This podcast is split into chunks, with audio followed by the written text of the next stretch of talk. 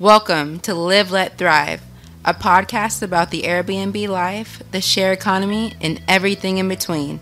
Here are your hosts, Micah and Steve. Hello, hello, hello. And welcome back to another exciting episode of Live, Let, Thrive.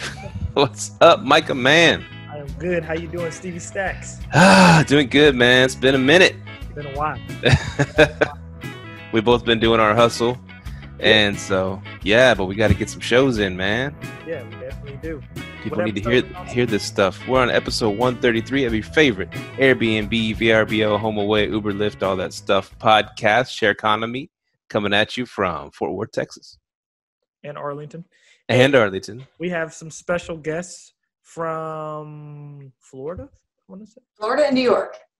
Florida and New York. Uh, we have Betsy Pepine and Maria McNeese. Let's welcome them to the show. Woo! All right. I'm going to read a little piece. It's like, well, it's almost like a novel, a little, you know, little novel on Betsy's Betsy's bio. She sent me a cool a cool thing. Um, okay. Betsy Pepine. As a single mother of two in the midst of the real estate recession, Betsy founded Pepine Realty with no expressed interest in building a company. Betsy worked to service her customers and build a brand of excellence in the community. Working quietly from her home for several years, Betsy built an independent brokerage that quickly became one of the top in the country. Other realtors took notice and, jo- and asked to join her, and long and before long, Pepine Realty was a full-fledged company working out of offices, in quotes, aka bedrooms, inside Betsy's house. Recognizing the need to either go big or go home, Betsy decided to go big with a vision of building a company of professional full-time real estate agents that raised the bar in marketing, customer service, and philanthropy. I think that's a good lead-in right there, because you, you talk about a, a bunch of other stuff, but we're going to get into that on the episode. Welcome, Betsy and Maria, her daughter, which Maria specializes in the short-term aspect of uh, real estate. So yeah, it's gonna be an action-packed show. Oh, awesome! Okay. So I guess starting off, since you're you're you do you both do short-term or just you, Maria? We both do. We both do. Okay. So wh- where are your short-term rentals located? So, so for my mom, my mom has um, short-term rentals out in Saint Augustine Beach. We have condos and houses. We also have a single-family house in Gainesville, Florida, which is in North Central Florida. Um, but I am managing listings in Gainesville and and the beaches in Saint Augustine, and also down in Winter Haven, Florida. Wow! So they're all in, all in Florida. Yes, all Florida. Okay. And y'all and y'all own these properties. We we own. All we own ten properties that we Airbnb and short-term rental out, um, but Maria property manages for other folks as well. Oh, nice! And how many um, how many people do you property manage for? I have ten listings right now, um, some of which are my mom's. I manage all of my mom's listings with along with my sister, who couldn't be on the podcast tonight because she's in Australia right now. Um, but we help her manage her portfolio, and then I also manage two additional ones for other hosts who just have one and need a little extra help on the day-to-day operations. Oh, cool. So you, uh, what what brought you into the, the whole short-term rental game? You know, it's kind of by accident. We had decided on the real, I am a real estate broker, and we decided to open up an office in Saint Augustine, which is about an hour and a half from us. That's where the people in Gainesville, when they want to go on a short vacation, they go to Saint Augustine Beach. And so we decided to open up a physical office there for the real estate sales. And the building that we chose happened to have a Um, on the bottom was the office, and above it was a three-bedroom, two-and-a-half-bath house.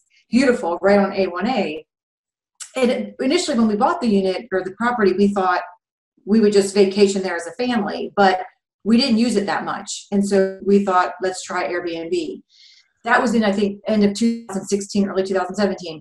So we just tried it and um, hadn't really thought about doing it, you know, any than that. But right after that, coincidentally, or maybe not so coincidentally, um, we hired an agent, a really young guy right out of college who was from France, and his parents set him up with four Airbnbs in Gainesville.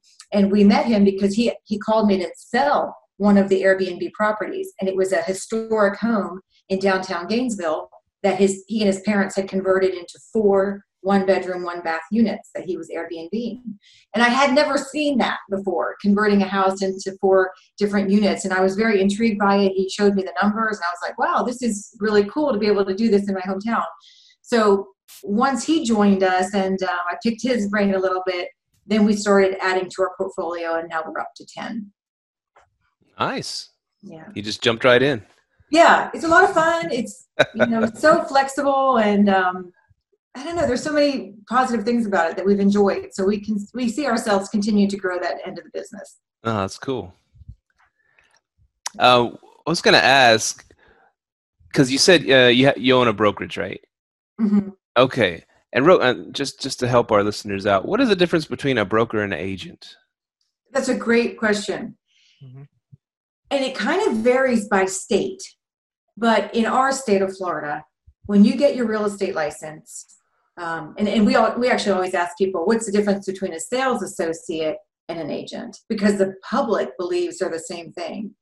Um, and excuse me, a sales associate and a realtor. Sales associate means you have your real estate license. A realtor is a subset of sales associates that have decided to abide by the Realtor Code of Ethics. And um, they have to get education um, consistently to make sure that they abide by those rules. And they would be brought up um, against a board if they were to violate one of those rules. So that's the difference between a sales associate and a realtor. The difference in our state between a realtor and a broker is the realtor has the license and has decided to abide by the Realtor Code of Ethics. The broker, once you have your license for two years, you are allowed to get your and sit for the broker exam. You cannot get your broker exam before you've been in business for at least two years. So if you want to sit for the broker exam and you pass it, you become what they call a broker associate. Then if you start your own company, you're called a broker. Oh, okay, cool. Yeah. And um, so what made you want to be a broker as opposed just to like an agent? Yeah, that's a great question. Um, I had been in the business for about five years and I loved real estate. I had, this was a second career for me.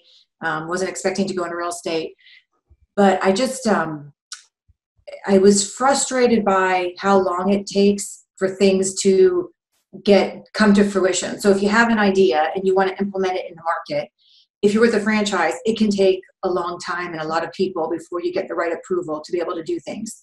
And I really wanted to be able to try things very quickly and move on um, and have that kind of independence and freedom. So that was the main reason why I decided to go out on my own. And I really didn't have an agenda of building a company. I just knew that I wanted to be able to control um, mainly my marketing. I have a background in marketing, and I just wanted to create, to uh, manage that creative flow more independently than I could if I was working under somebody.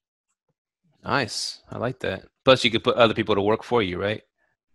Yeah, but honestly, that wasn't the goal at the time. You know, that, that really wasn't at all. But yes, you can. So like, you guys said you have uh, rentals in Gainesville, right?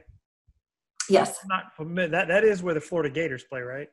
It yeah. is. You know, it is. And um, it was funny you should say that, because the last property we purchased, I went under contract in February of this year. It's right, it's a mile from campus, and I called it Gator Nest, and we closed March first. Mm-hmm. And COVID obviously hit, and I was like, oh my gosh, like I was expecting, I bought it, this was our first house that we're trying to short-term rent, do a short-term rental in Gainesville, and I assumed it was going to, I was going to market it to traveling professors, parents visiting their kids, graduations, all these U F sporting events.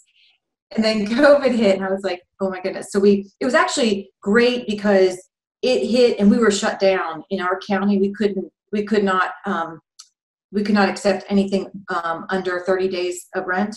So we didn't open until May, but that was nice because I got the house ready to open. So I didn't really lose that much time. And it's been pretty, uh, we have, we run about an eighty percent occupancy, and we're finding, surprisingly, people are booking it mainly to go, we're, we're in the heart of all of the natural springs and um, scuba diving. And so people are looking to get away, and we've now become a house for that. So it hasn't impacted us so far, um, knock on wood.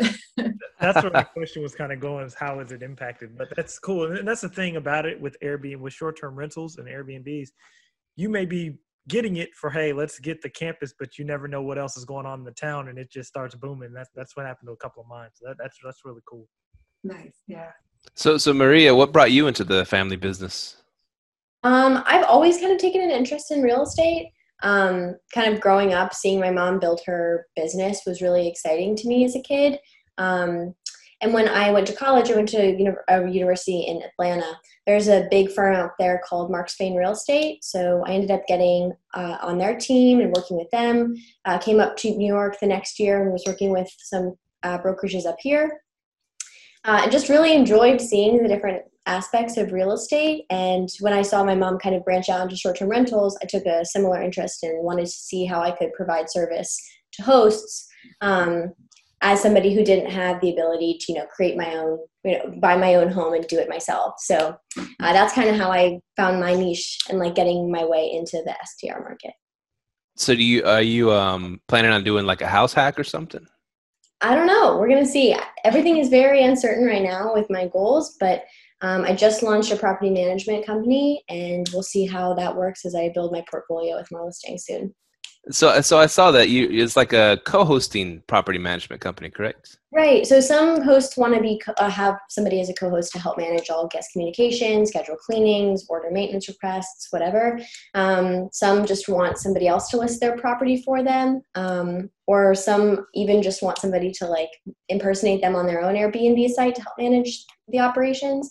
Um, so it's essentially a, a service for me to help uh, hosts kind of take off some of those operational duties. Now, do you help set up the units also? Yeah. So um, I kind of have clients in two buckets, one of which, like my mom, very experienced Airbnb, um, like very experienced with Airbnb, knows about permits, knows how to get it set up. The other um, client pool is very new, maybe has one property that they're looking to get up and don't doesn't really know how to do it. Um, so I can help them, you know, find the local permits in their area and get it set up as well. And and like furnished and everything? I've never had a unit that was unfurnished at the time I came on the team, um, but in the future I can see that as a possibility, and I can help furnish the unit as well. Well, uh, there's there's a there's a method to my madness while I'm asking all these questions, because currently, you know, I, the Airbnbs I've had, you know, in the past, I've I've you know furnished them and then got them up and running, done everything myself, right? And um, so what I'm what I'm going through now, no, okay. So my question was, see. I'm asking you all these questions because right now I'm going from being someone that's set up my own Airbnbs to running in it day to day, everything, communi- every single question from the guest. If something's a problem, I get it handled. So now I'm trying to go that route with having someone else run it for me. And um, I'm sitting here twiddling my thumbs because I'm like, uh, you know, I want to do something. But I mean, I, I see this as like a, a great way to scale for me, trying to go hands off on it and trying to let, and, and these people, they know, you know, they know what they're doing. Hopefully they know what they're doing. And so they're setting it up for me. I'm paying a fee for that. And then the, they're doing the, the co they're co-hosting, they're doing the, they're going to run everything for me. They're going to talk to the guest and handle all the cleanings and charge like a fifteen percent fee. And so I'm just, I guess, I guess um, you've worked with clients that are new to new to Airbnb, and have you worked with ones that have done it before and, and trying something like that out? And, and is Definitely. it hard? Is it hard to work with people that are like, I don't want to give give away control of my baby, you know? Yes, yes. Um, my mom and I were just having this discussion earlier because sometimes it can be difficult for my mom to feel like she's off in terms of the property management. But I always like to say, like, my services are to allow hosts to be as hands-off as they want to be. Um, like, I have a client, I just took her on this week, who, you know, she did Airbnb a couple of years ago, but she's renting out homes in her personal home. It's really impersonal to her. She wants to be kind of involved and only wants help on a couple of things. Um, and then I have other guests or other hosts that just want to be completely hands-off. They want to build their business, build their portfolio, and just collect a check at the end of the week. Most hosts kind of fall in the middle. Um, and my job is to kind of assess what those needs specifically are and then offer offer some support. Um, so I have taken on listings from people like my mom who, you know, have been, have been doing it. Like my mom had, you know, ten listings that she was managing on her own before my sister and I began to help. Um, And managing that control can be a little bit tricky at first, but the ultimate goal is to make it so it's a it's a mutually beneficial situation, and people don't have to be bogged down by, you know, guests asking what the check-in code is. So, Mom, was it easier easy for you to let go of the reins and let your daughter do it all? Um, we started. I'm, I'm a big proponent of baby steps, and so I um, we have. Eight of our units are in one condo complex. They're, they're oceanfront units in Saint Augustine. And so I put a unit in each of their names. And then they each manage those properties. And um, it was it was very nice so that I could see how they managed the properties. And then once I was comfortable with them managing one, then we could expand. And so um, Elena, who's in Australia right now studying in school, she manages two, and then Maria manages the rest. Um, so yes, I think baby steps really helped. Um, and I was, I still appeared on the, um, as a co-host, so I could check in occasionally and make sure that, um, um, that everything was going okay. And I, I think the other thing you can do is just make sure that your incentives are aligned. So Maria and I talked initially, like, okay, do you bonus for a five-star review? Do you bonus for um, if she gets, because we moved off, we created our own website with COVID because we were very upset how the O T As were treating us. So we have our own booking site now, and we've got, we're in the process of collecting those bookings, and my goal is in the next year to have eighty percent of our bookings coming directly to us. So we now, I bonus Maria on every direct booking she gets. So, you know, bonusing on think, be, behaviors that you want to see, I think can really help you be more comfortable when you give up that control. That's, that's pretty cool concept right there. Yeah. Doing the bonus approach, you know? Mm-hmm. Yeah. Um, Micah, you got any questions? I'm taking over the interview here. Oh no, I'm, I'm about to, I'm already here loading up because I like what they're doing. You're, you're asking questions to make sure you're not going to annoy your uh, new co-host, right? Um, yeah, I, I probably already am. I probably already am annoying them, but that's what I was like. I'm like trying to keep my um, micromanaging, you know, stuff at bay, and it's hard. It's it's kind of hard. So, uh, what I was going to ask you, so because you said you have rentals in Saint Augustine, and you said you're also moving to the direct booking route, which is the best thing to do. Um, so, h- how did the Saint Augustine market do during COVID? Is it has it bounced back fully, or is it slowly going up? How, how's that? It. I mean, the floodgates opened the day the governor allowed us, or actually the local county and the governor allowed us to open up again. And we have we have a ninety-eight percent occupancy rate. Um, it is crazy, and we've been able to raise our rates. So if we don't even see that slowing down. Normally you'll have a slow season once school gets back into session, but because that is quite vague at the moment, um, we're not seeing a slowdown at all. Um, and I don't anticipate, even on the real estate side, um, for the next year, year and a half, I think we're going to be fine while people sort this COVID thing out. What we're seeing is people wanting to take shorter and more um, mini vacations. They're not going to, you know, save for Europe. They're going to go to the beach three or four times. And so I think that we're great. I mean, ironically, just greatly positioned for what's happening right now in our, um, in our nation. Yeah, we've, um, we've seen a lot of last minute bookings, which has been surprising. I know people with dealing with the uncertainty, they're not going to, you know, as usual, book their vacation three, four months out. They might book it for next week because they got the clearance from their job and things. So we have seen a little bit of changes in terms of our data, like our reservation trends. But overall, we've still maintained high occupancy rates, which has been great. Saint Augustine is hard to, um, hard to feel like it's a wonderful place to be during COVID. People want to escape, so it's an easy sell. It, another nice. thing. So, okay. And, and this is going to go towards the direct bookings that you guys are going. And so what percentage are you guys at for direct bookings now? And how are you marketing to go for the, to get people to directly book with you, and what systems are you using? So we just launched it. Um, it took me, COVID hit in February, March, took me a couple months to realize this is, you know, I didn't realize what Airbnb was going to do to us. And so Uh, and then I, I wouldn't recommend this, but I did hire somebody overseas to create my website, and I would never do that again. So it took ten weeks to build the website, mm. you know, so that's crazy. So we just launched it maybe three weeks ago, four weeks ago. So I would say, I don't even, five percent of our bookings right now, Maria, yeah. are direct booking. But what we did was um, we um, downloaded, so on V R B O, you can get email addresses and phone numbers. So I had my daughter in Australia um, create a database of that, of all of our, you know, for the last three or four years. Then on Airbnb, we have phone numbers. So she created a database for that. And where you're going to use SlickText and do a mass, you know, email campaign, campaign or texting campaign. And then we're also going to do Constant Contact and do email campaign, campaigns. Then in every unit, we have flyers that they can take that show our direct booking site, our Instagram site, and our Facebook site, um, and then we're going to put them on an email drip campaign once they leave and check out, so that they're going to get messaging from us at least once a month. That Maria's also doing that for us. So she's in charge of the marketing rollout of that. Um, we've also implemented StayFi in all of our units so that we collect email addresses as they log into our Wi-Fi so that we have that. So I think that we're, we're, I think we're well positioned so that by the end of next year, we'll be at eighty percent direct bookings. Man. Wow. I love yeah. StayFi and the fly. I, I got to put the flyers. I didn't do the flyers yet. I got to do that. Yeah. yeah. We find that's a really great way because once they're in the unit, they're having a great time. Many of them just don't know it's an option. So we've gotten maybe ten text messages of people by saying, oh, I've had an awesome time here. I saw the flyer on the fridge. I'd love to come back and book direct with you next time.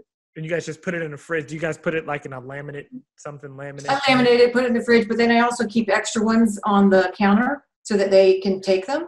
Um, I thought about putting business cards in with that same information, but I just do flyers and it seems to work. Okay. Um, and then Maria had a great idea and it's working well. Um, she said, let's, when in one of the welcome messages, um, we use Smart B N B for welcome messages, but one of the messages um, is, hey, you know, Um, share a photo or video on one of our, you know, Instagram or Facebook pages, and we'll give you five dollars back on your, on your stay.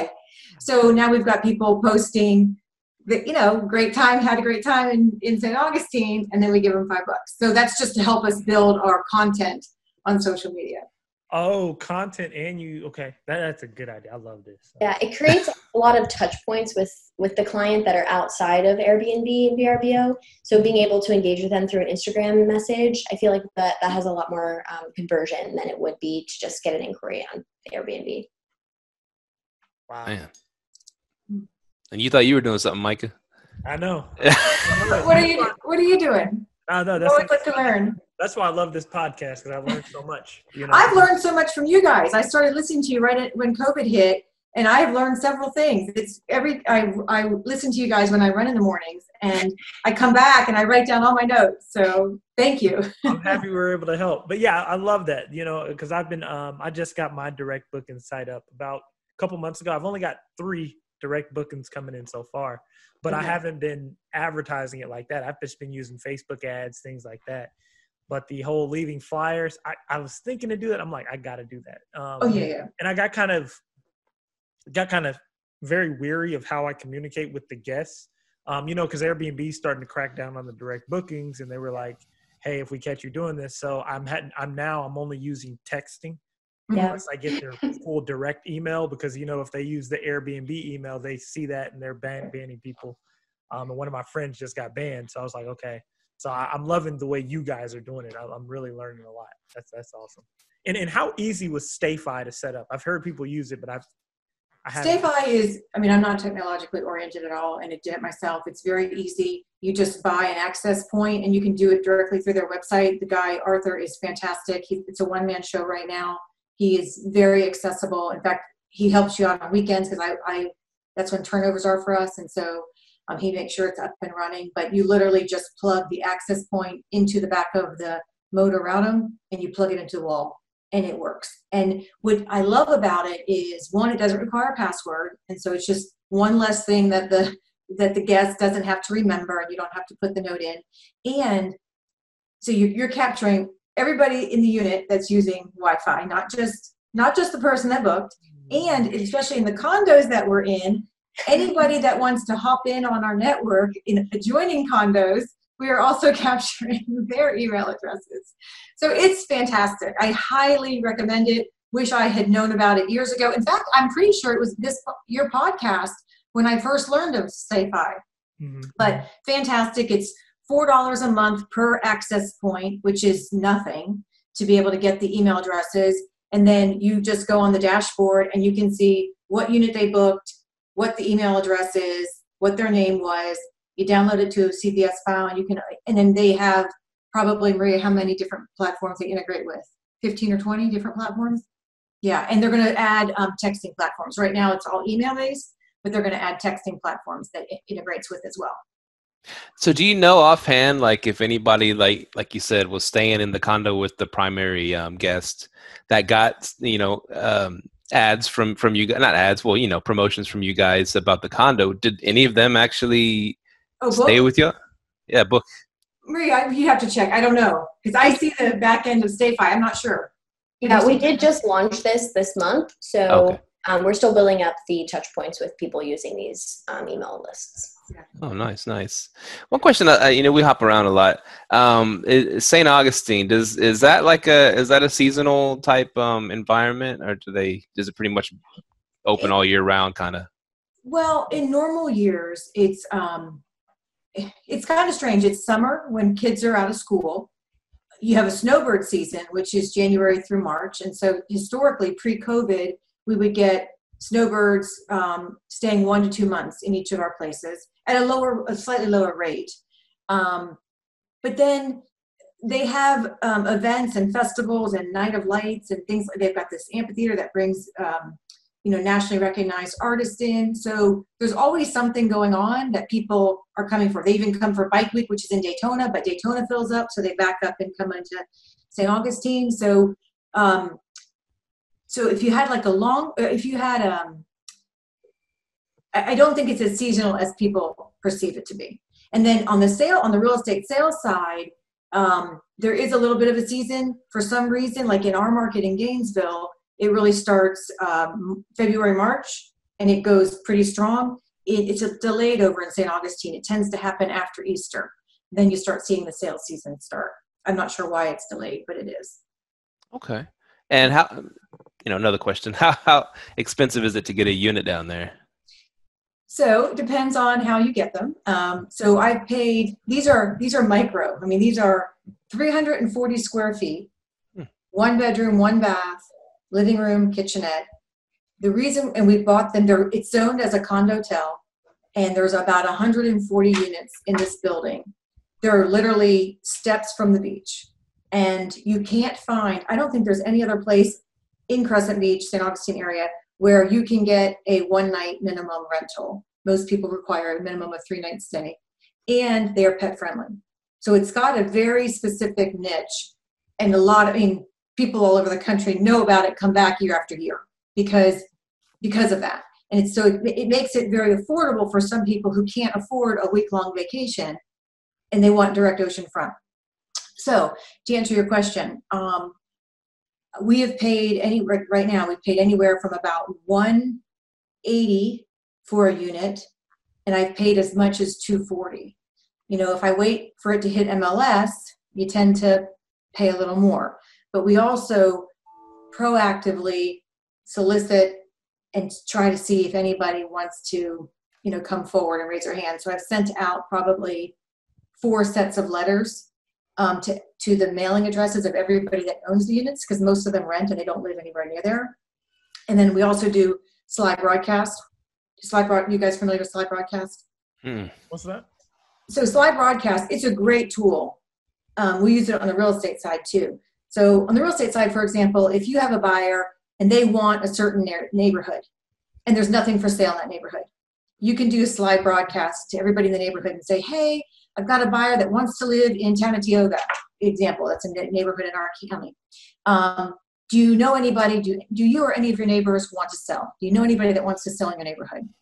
What Slydial does, it's a phone, you, it's, you buy it, but you, it's a phone number, you, you call the number on your cell phone.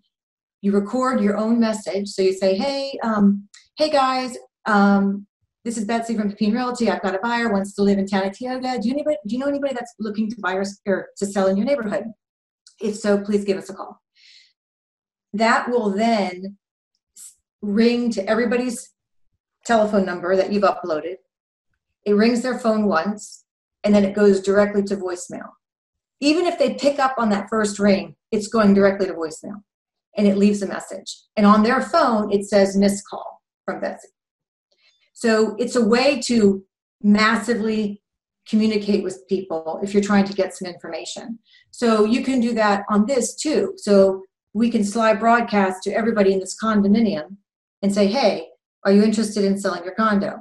If we can get people to come forward before they talk to a realtor, then we can buy it direct. Um, so some, I would say, most of my units I bought that way, finding them through not waiting for them to hit M L S. But a couple of units I have done it through M L S. Nice. And what about when, when COVID hit? Was there a lot of people wanting to sell? No, no. Um, the same three units that were on the market pre-COVID, they're actually still on the market now. We don't, we're not seeing a lot of people wanting to buy there right now. Um, so those three units are still on the market. Um, and we, we've thought about purchasing them, but I don't, I feel like they're too high for the lack of updating. So we're, we're waiting for something else. Now, what about, uh, is there like a good arbitrage game over there? Are people, are you able to rent something and then put it on, you know, short term? Um, you, I'm sure you could. That's not something that we've explored. Okay. We've, we've always bought and then done it ourselves. But um, I've got, interestingly, we have a client in Gainesville who um, is doing it that on the commercial side. So we find him properties. Um, usually they're anywhere from four to eight, a four to eight room office complex, you know, in, inside a building. And then he takes out the lease and then he finds tenants for each of the offices. So he's got three properties right now, and um, he gets them for about eighteen hundred, eighteen fifty a month, and he grosses about thirty-six, thirty-six fifty a month. Mm, nice. Mm-hmm. And he takes, he's a, um, he has his own office, and he does his massage sports therapy out of that office. So it pays for his office, plus he rents out the rest. Cool. Wow. Micah, you got any questions? Like oh, you were saying the uh, average, you were, you were buying them at one eighty to two forty. What's mm-hmm. like, and you said you're allowing one night stays, right? Mm-hmm. So what's like the average nightly price that someone pays for like three hundred forty square feet? Well, you know, we have found it's, you know, it's heads and beds. They don't care about the square footage. Oh. And so that's why they don't have two bedrooms in this complex, but I wouldn't buy them even if they did, because I'm not going to be able to get that incremental price out of it. Um, in fact, there's there's two floor plans in this condominium complex. The vast majority of the units are three hundred forty square feet. There's a handful that are four hundred fifty square feet, but nobody will pay more for those on an Airbnb market, and they go for a lot higher. So from an investment perspective, it's not worth it to buy the larger unit because people just want one bedroom. You know, one, they want the beds and heads. So they all sleep four people. Every, all the units have a pull-out couch in the living room. So um, I would, it depends. Average price would probably be including fees, because we do charge. I know there are people who don't like to charge fees. We do, we are the opposite. We do charge fees. So we charge an early check-in fee, a late checkout fee. We charge a twenty-five dollar inconvenience fee if the cleaners have to wait. We had a problem with that where, you know, it's a, you check out at ten o'clock. If you're not out at ten and the cleaners have to sit there and wait for half an hour, we're going to charge you. Um, and then we have a pet fee of fifty dollars. Um, I think those are all the fees, right, Maria? Yes. Yeah. So with, with fees, I would think the average night stay, what do you think, Maria? one thirty? It's between, it's between one oh nine and one thirty-nine, depending on, um, depending on the time of year and the whatever day it is. But we've also tried to integrate Price Labs into some of our listings. Um, I think especially when we saw with COVID, when, when reservation um, trends were kind of, we couldn't rely on historical data anymore. We were looking at something like uh, Price Labs to help us uh, integrate some dynamic pricing. So we have that up on two of our units right now, and we're testing it out to see how it affects us. Um, because we do have high occupancy, and historically we've competed on being affordable. Um, so we've gotten really high occupancy, and so we're interested to see how that's going to change once we integrate Price Labs more. Cool. Okay. And, and I know you guys said pet fees. Um, have you ever got tried without pets and with pets and kind of compared the occupancy on that? Um, no. That's a great question. So this condo condominium complex is kind of known to be pet friendly. So we haven't integrated that. In both of the homes, we have two single family homes. We do not allow pets in those. Um, and I thought, as a pet lover and owner, I thought that would be a hindrance to bookings, and it hasn't been.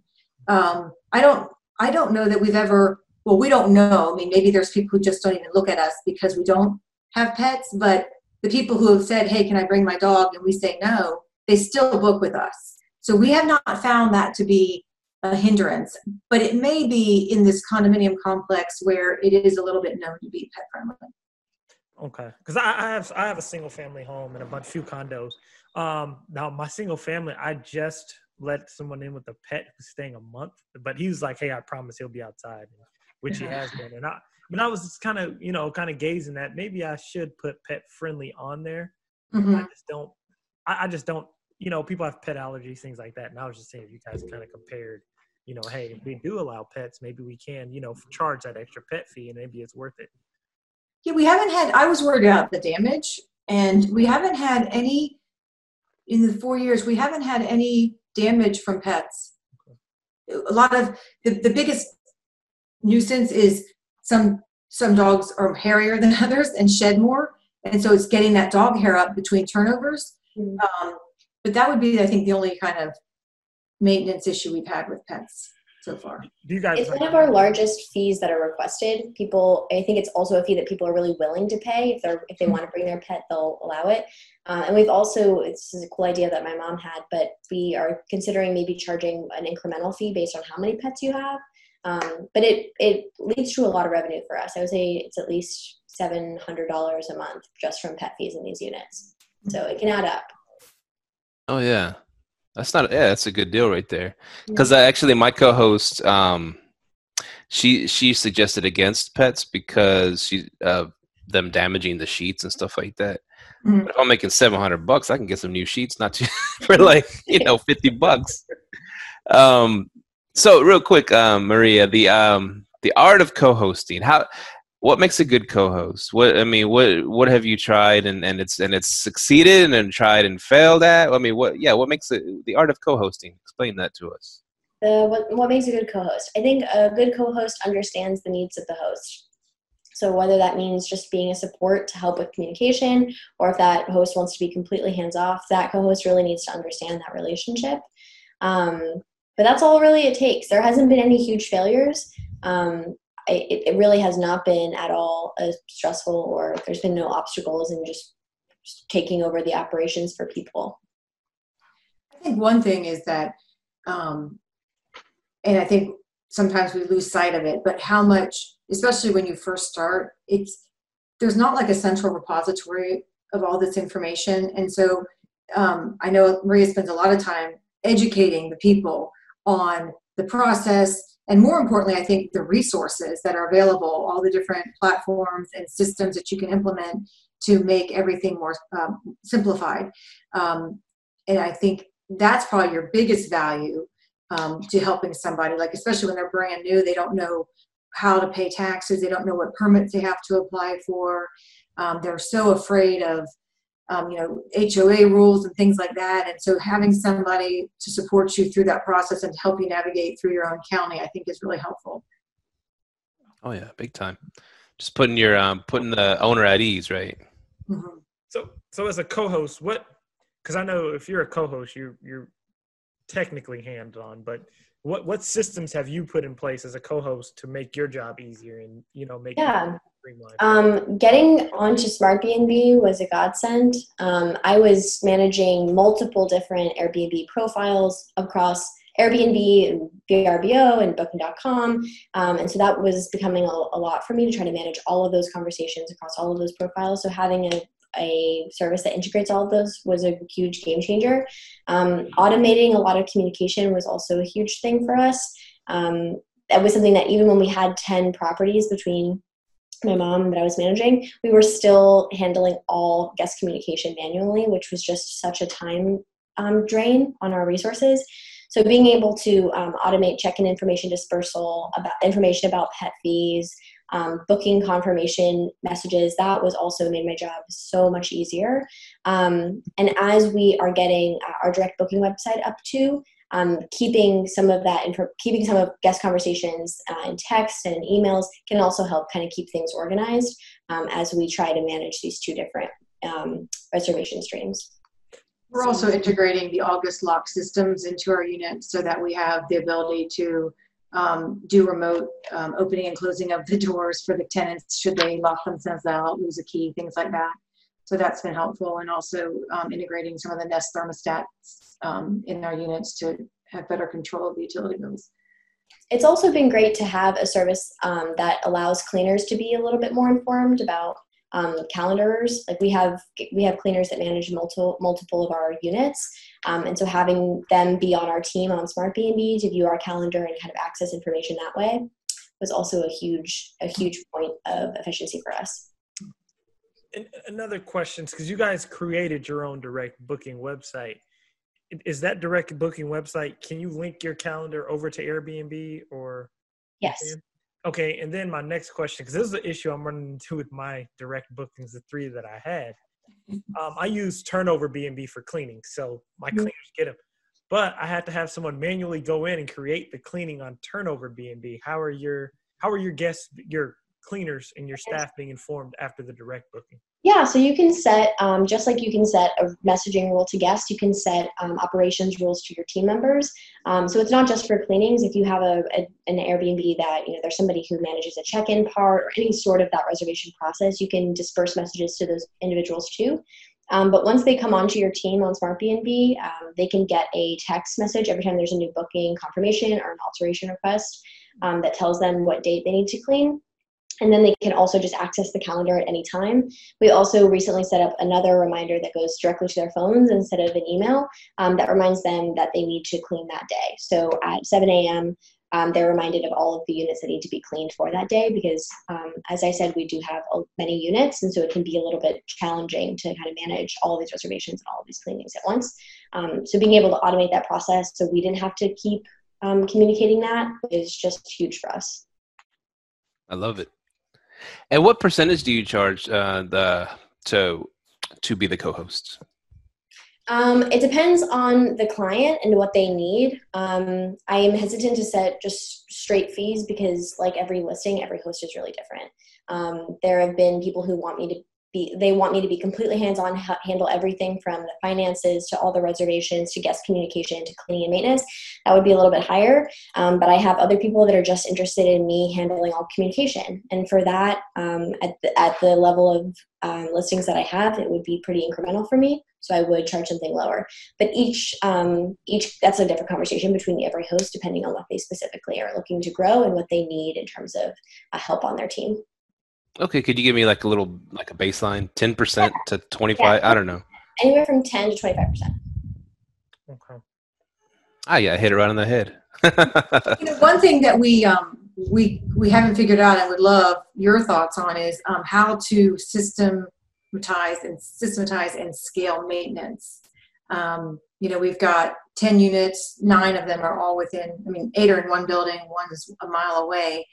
And we have not created a good system for maintenance. And so um, I was just telling Maria, I said, maybe we hire a handyman, you know, every other Friday, goes to all the units, fixes everything that's non-emergent, and then we have the one-offs when there's an emergency. But it just seems like we're constantly having to pay someone to come out, pay a fee that probably we don't need to incur because we don't have a relationship set with somebody on a regular basis. But wondered if you had heard of how people manage that once they start getting up there in property count. Would love to figure that piece out. What I'm doing right now is I have a maintenance guy. Um, like right now we have a, at one of our places, we have a washer machine that's leaking. Um, he's gonna come out and fix it. Uh, his standard fee is like sixty bucks to come out. And that's all he's going to charge us because he knows we give him work on top of work, you know, and he's, he's a plumber. He does plumbing, electricity, pretty much the whole, he's a full-blown handyman. Um, and what happens is if we have a problem, our cleaner informs the, uh, our cleaner informs the handyman of something going, it's going to be wrong. And speaking of like scaling for each unit, I'm actually just getting into that. I just got QuickBooks, QuickBooks Plus to get classes. So I, now I'm starting to scale for each unit. Okay, this is the maintenance that's going on over here. And I'm starting to, you know, kind of be able to decipher what's going to be happening and going on. And that's a really good question because that's something I'm just now getting into. Yeah, okay, that's great. Yeah. I like, though, that you, you – I didn't think about that, but having the cleaner go directly to the maintenance person and cut you out, which I love. Yeah. Um, so that's something that we could do, Maria. and, and that's actually something I want to tell people. If you get a good cleaner, like I have one really good cleaner that I have here, um, she'll buy sheets for us. She'll buy it and she'll just, hey, this is how much it was. She'll send us the receipt. If you can get a cleaner who's really, really hands-on and loves mm-hmm. doing it, it makes it a whole lot easier. A whole mm-hmm. lot easier. Like we, we just had someone check out of our condo, and it's a corporate rental. This guy was there a year and a half. Oh, wow. He went over there, restocked it, sent me the receipt on how much everything was, cleaned it, and we don't have to worry about it. Scrubbed the floors, made sure everything, did everything. And, you know, that, that, and then if something's broke, she'll let us know. Yeah. Nice. Yeah. Yeah. Cool. I, um, the units, I, you know, I had two units here close by before the cities ended up banning them, but I, I just had a, a, luckily I have a good plumber and, um, a good A C guy. And, um, that can do a little bit of handiwork too. So that, I mean, like I said, there's no perfect, I, not yet a perfect way to do it. We interviewed a guy a long time ago, right? Um, right, Micah, that he was doing something like that where he's like handyman on call kind of thing. Uh, yeah. Um, there's Homie, H O M E E. That is like the site that uh, it's a little, what is an app, and it's kind of like, like if you got something broke, a handyman will come out to you, and he, they charge by the little whatever charge rate they have on Homie. It's like an Airbnb for handyman. Yeah. Okay. Yeah, because they bid they bid on your job, and then they come out, and you rank them and stuff like that. So I, I haven't used them yet, but uh, it I seems like them, a cool concept. Yeah, I used them one time. Uh, remember, I used it at the very beginning. I wasn't too thrilled with it, but I'm pretty sure they fixed all the kinks with it. Like, you know, let, let's say he's working on something. He can pause the job, come back to it, and it was like, okay. Like, I was waiting forty-five minutes for this guy to get parts and stuff, and it was, you know, I... I, I my suggestion to it back then was, hey, just make sure you get some certified people in there. You know what I mean? So, but yeah. Now, now I have thought of this because, like, um, this house that, that we live in now, I, we purchased it last year, and it came with American American Home Shield, and I'm sure you've dealt with them a lot. And um, and so luckily, I mean, they fixed two of my A C units, and it cost seventy-five bucks for them to come out each time, and it saved me like seven thousand dollars. So it's been working for me. And um, so and I, I, I contemplated, like, should I put that on my Airbnbs, on my rentals? Should I put Home Shield on them? And then, you know, to come out seventy-five. But the only problem with Home Shield is those the mechanics will get there when they get there, kind of thing. Yeah. So they'll be there. It might it might take a day or two to come out. It depends on what the problem is. Like right now, it's, it's A C season, so it might be like you might be like number twenty on their list.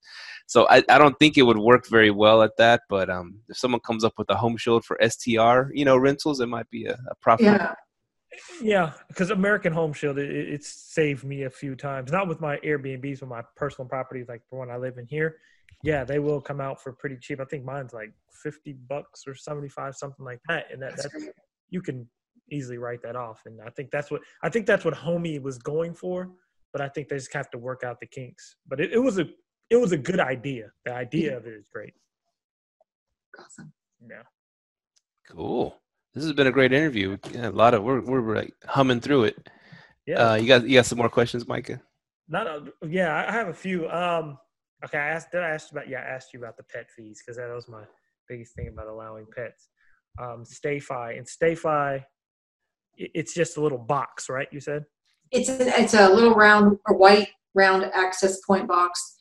Um, you just plug it into. I mean, it's so simple. You plug it into the wall. You plug it into the back of the router, and then they just use, you know, we just call it for us Pepine Guest, and that's the name of the network. There's no password.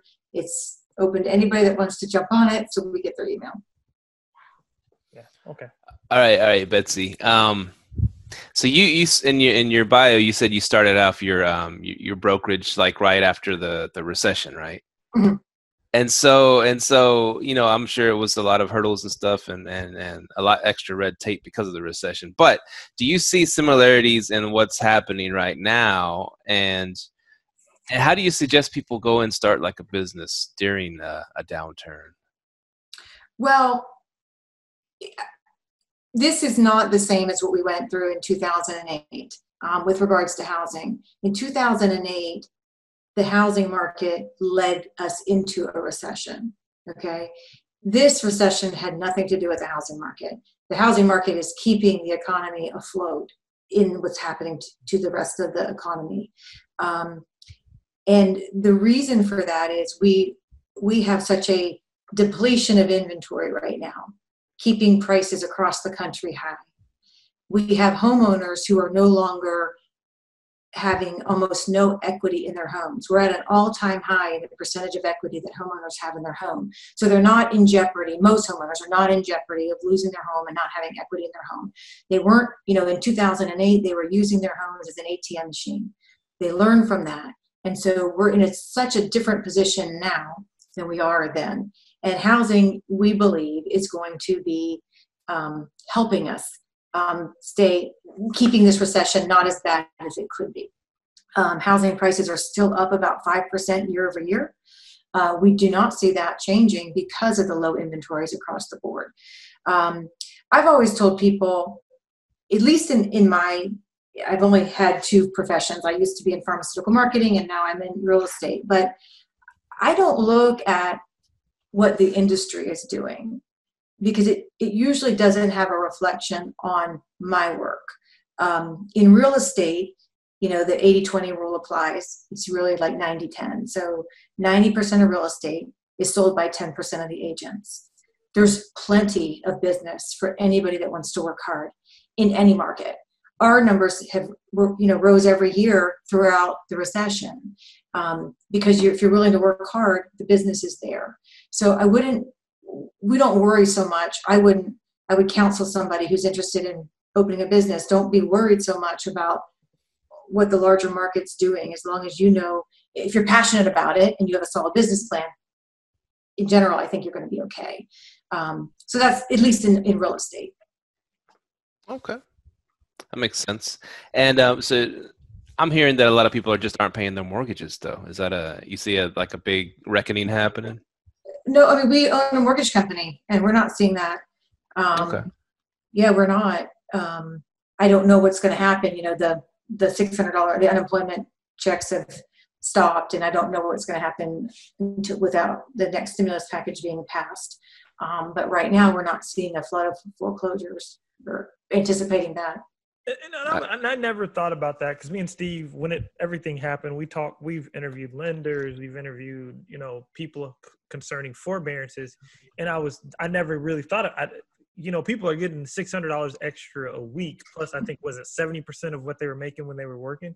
Yeah. That really did. I never thought about that. Probably did keep a lot of people with their homes, because a lot of these people are making more than what they were making on their job. So that was an interesting thing too. I think me and Steve, I think we were predicting, hey, maybe twenty twenty-one, the people who are in forbearances, maybe a lot of people didn't take those forbearances because they could afford, you know, mm-hmm. it, it, it's, it's interesting how real estate has kept everything. It, it's been going up this whole time. So yeah. So interesting. Yeah. So don't be scared, Micah. Oh, I'm not. I'm buying everything right now. Buying the block. We've had people that, interestingly, with forbearance, um, they go into forbearance and then they try to get a loan. And you can't, if, if you're in forbearance, you can't, you're not going to get a loan. Exactly. And I don't think people realize that. And, and uh, it's funny, uh, Wells Fargo was putting everyone in forbearance. And I'm happy I just I refinanced my mortgage away from them.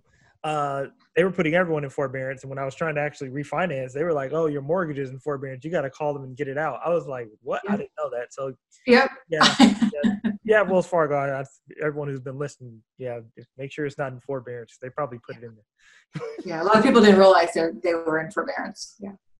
That's, that doesn't sound like Wells Fargo to do something shady like that.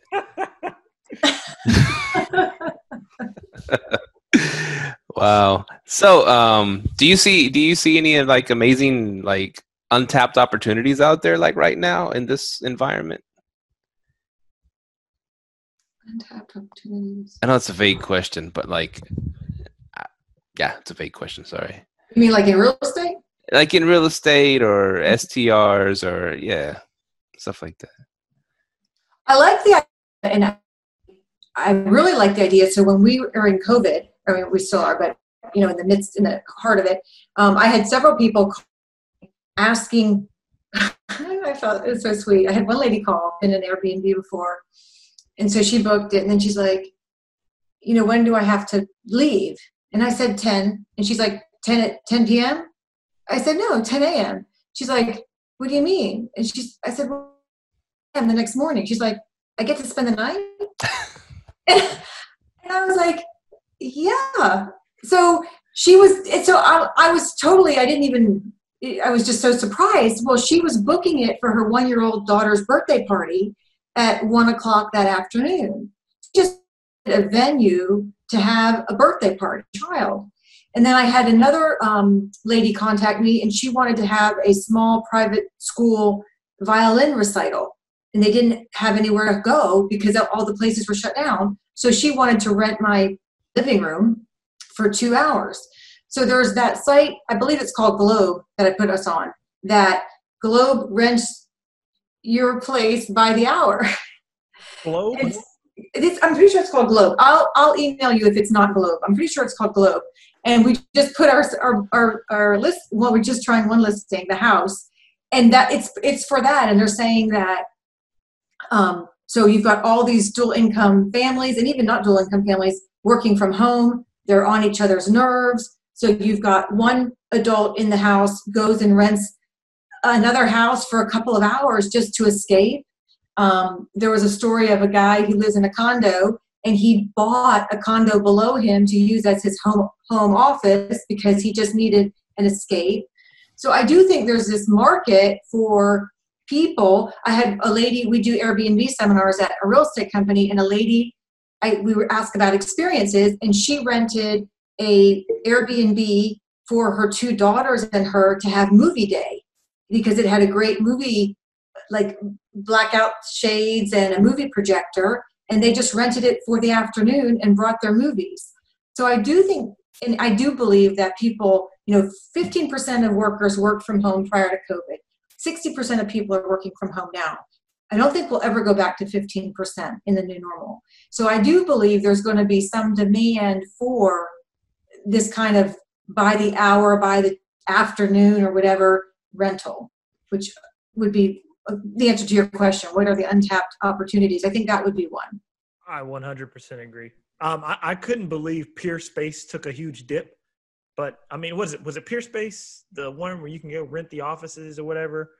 Uh, I don't know. WeWork or whatever. I think. Oh, WeWork. Yeah, WeWork. They took a dip, but I could see them going really, really high if they just host office space. Like, hey, if you need a in-person meeting or if someone wants to get away, I could see that really taking off. Just like people are booking Airbnbs for violin recitals, whatever it is. I think mm-hmm. I definitely agree that that is an untapped market right now. I think uh, another, oh, go ahead. Oh, I was just going to say. I was just thinking another opportunity, I think. So we have this housing shortage across the country. COVID has um, made businesses realize that they don't need large offices. People are as productive or more productive at home. They like to work at home. They're, we're not going to have a need for these gargantuan offices and even mid-sized offices. So we're going to have a plethora of unused office space. So I think there will be a great need for and trend towards converting that office space into attached housing, which would then help us with our housing shortage in the nation. So I think that's also an untapped market. So you can see a lot of go- commercial going, just housing, residential. I can see mm-hmm. that too. Because I, I can see, I've actually noticed here in Arlington, a lot of commercial space is empty, leasing mm-hmm. signs up and out. They've just been sitting there, and it's, it's it's crazy. Like I've seen gas stations up in North Arlington shutting down. So it's commercial space is about to, I think it's going to shift. Yeah. Scoop them up, Micah, and then start putting, start making condos out of them. Condo tales, we could. Well, and then there's, there's another, the other thing I'm curious to see, I'd love to see us in the future, twenty years, but there is this notion that the way we live today is not going to be the way we live in twenty years. And that because we're going to be such a mobile society, people working from home, people working in other countries, you know, remotely, um, you don't need to have a permanent home base. And so there, the Airbnb type model, whatever we call it, is going to be the norm. And suburbia is going to be very, um, the minority. And it's almost going to be pushed to the side. If you want to choose that lifestyle, fine, but you got to go live over here in the outskirts. And that most people are going to be living in this, you know, I'll live in Fiji for a couple months or a year, then I'm going to move the family here and then here and here. And so that would be interesting to see to what extent that comes to fruition. And I think we are starting to live in a more nomadic society. I think, and I think Airbnb has kind of encouraged it. It, it. I find people who just rent rooms on Airbnb, stay, and then go somewhere else. And especially now with remote work, like I have a friend who's been the last six months, he's been remote and he's been traveling the whole time. You know, he's, he's in New York, he's in Seattle. You know, it, it it's just kind of shifting. I could definitely see that everything's starting to shift. Yeah. Yeah, this has been a great interview. We appreciate y'all for hopping on. Um, y'all got any, um, um, Mar- Maria, you got any tips or pointers for people who want to get into the co-hosting business? Um, no, just find opportunity, look for hosts who are looking to build their portfolio and can use a little extra help on things that you can, um, that you can meet. That's all it is. Your, your answers are so um, concise. You, you're very good at that. Your your mom will answer something, you know, about thirty minutes later, and then oh. yeah. no, it's a good. It's just a different style, and then, and then a lot of experience. She's got a lot to share. There you go. Well, this has been a this has been a lot of fun having y'all both on. It's cool seeing it, you know, keeping it in the family, and y'all are um yeah, real estate's contagious thing, and it's it's it's really cool to yeah to watch the next generation carry the torch, and and yeah, it's pretty awesome. Yeah. Well, thanks for having. Thanks for having us. This has been so fun. Yeah. Where, where can folks find y'all? Where could they hit you up? Where you want to share with them our direct booking website and? Yes, absolutely. It's called um, Saint Augustine. Oh wait, I'm trying to find pull up the exact um, the exact link. It's called Saint Augustine Beachers Rentals. Beach Rentals by Owner dot com. So Saint Augustine Beach Rentals by Owner dot com. You can also find us on Facebook um, at the same name, or you can go find us on Instagram at at Beachers Lodge Rentals. Beachers Lodge Rentals. Cool. Mm-hmm. So y'all can find me a spot over there in Saint Augustine, huh?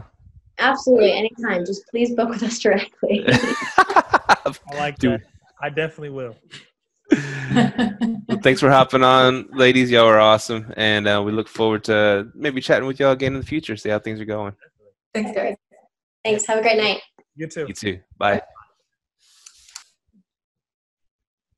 All right, that was episode one thirty-two. I got a lot out of that. Um, I had I actually wrote down a few things on my to-do list.